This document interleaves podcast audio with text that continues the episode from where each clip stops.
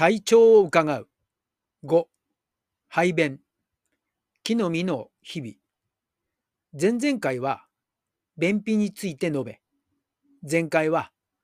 排尿が一人でできる状態から声かけをしてできるようになり、全くできなくなるまでの対応の仕方を述べました。今回は排便についてです。排便について。便秘のことについては前々回に書いてあります。今回は出ないことではなく、出る状態の時のことをお話しします。レベル1、一人でできる、排便できる。健常者と同じように、一人で排便を済ませられます。排尿のところでも申し上げましたが、排便についても、一人で何も言わなくても自分でトイレに向かい、自分で用を足し、自分で紙を使って拭いて出てくることができる状態です。しかし、これが徐々にできなくなっていきます。レベル2、便が漏れてしまう。排尿の場合は、机の下が濡れているとか、ズボンが濡れていることで介護者に分かったのですが、排便についても同じような状態で分かります。排便における失敗の最初は難便のケースが多いようです。通常便であれば我慢して便意も感じたりして自分でトイレへ行くということがあるのですが難便だと気がつかないうちに出てしまっているのです。普通便だとお尻の活躍筋でぐっと締めて止められますが難便の場合はお腹が下っていますからそれができません。したがって、スタッフが気づいた時はすでに、まあ、男性であればズボンの裾から、女性であれば着ているものの横から足を伝って垂れ出ているくることで気づきます。当然その時は廃油もされているケースが多いです。これは前もっての兆候はなかなかわかりません。ここで排便の回数について。え私だって排便はそんなに一日も何回もあるものではないのですが、ただ一日に何度もある方もおられますし、食べたらすぐ出るっていう方もおられます。一般的には一日に1回もしくは2回、まあ2日に1回ぐらいですかね。これが3日4日となってくると、ちょっと便秘の領域に入ってきます。一人一人の排便の回数や習慣を記録しておくと良いですね。排尿だけの場合はすぐに紙パンツを履かせることはしないで定期的にトイレへ行こうと声かけをしていましたが排便の場合は失敗したりそれが続くようであればすぐに紙パンツを使用された方がいいと思います。たまたまお腹を壊したり失敗したのなら、収まり次第、布パンツでも OK だと思います。排便についても、排尿と同じように定期的に声かけでお誘いし、習慣づければいいなと思います。レベル3、定期的にトイレの声をかけをしても便が漏れる。このレベルは排尿と同じように、トイレの時にご本人におしっこだけかうんちもするかと聞いていきます。やり方は排尿と同じですが、声かけだけではもうコントロールできないので、常時紙パンツの使用となります。レベル4、排便がいよいよ全くわからなくなる状態。さて、いよいよ発語ができなくなってきます。発語のことは別でもお話ししますが、自分のやりたいこと、欲求を言葉にして言えなくなってきます。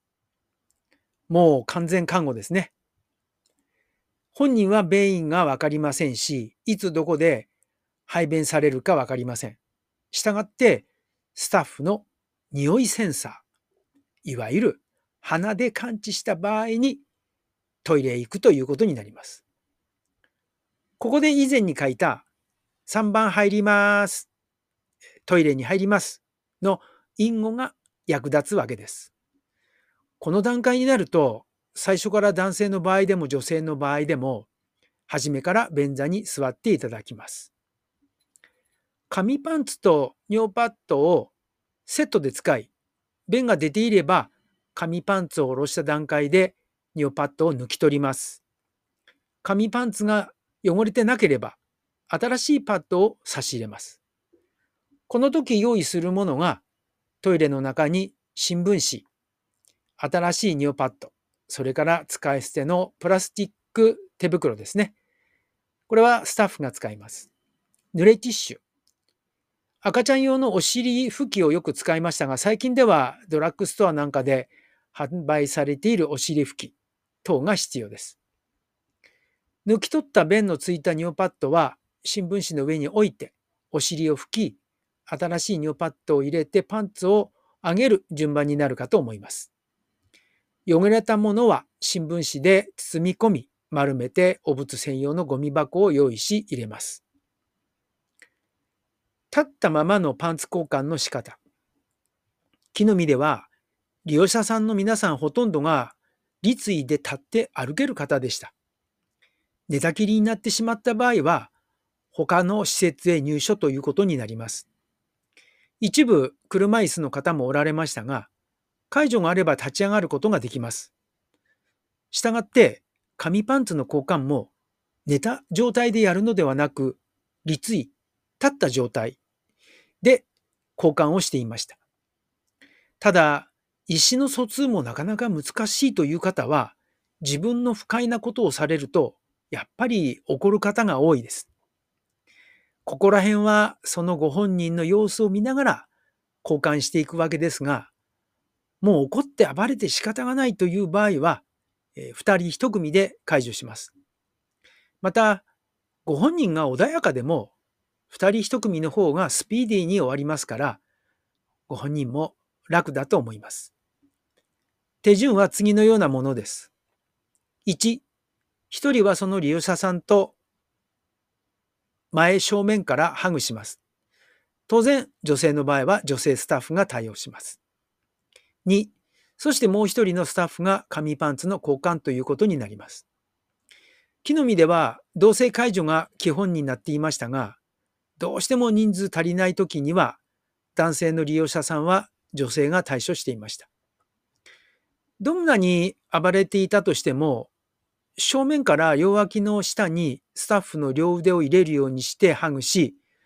お客さんの顔の横にスタッフの顔をつけると、ほぼ利用者さんは怒っていてもどうすることもできなくなります。まあ、また不思議でもないのですが、そういうふうにするとほとんどの利用者さんは怒っていても静かになります。フランスのユマニチュードの解除方法ではないですが、スキンシップしてちょっと背中をさすってあげると気持ちのいい、気持ちがいいのか落ちか落ち着かれますよね。穏やかになられるわけです。その隙にもう一人のスタッフが上記に書いてある紙パンツの交換の仕方に従って後ろから交換をしていきます。注意点は間違ってもハグを後ろから羽交い締めにはしないことです。これはより一層怒りが強くなりますのでご注意ください。今回は排便についてでした。なお、ハグするっていうのは、えー、今日現在、昨今の新型コロナウイルスの蔓延による、えー、接触ですね。極力非接触型でということには反することになりますね。えー、しかし、この認知症の重度の方にとっては、やはりスキンシップが一番落ち着くことかなというふうに、えー、思っています。と、今日はここまで。では、また。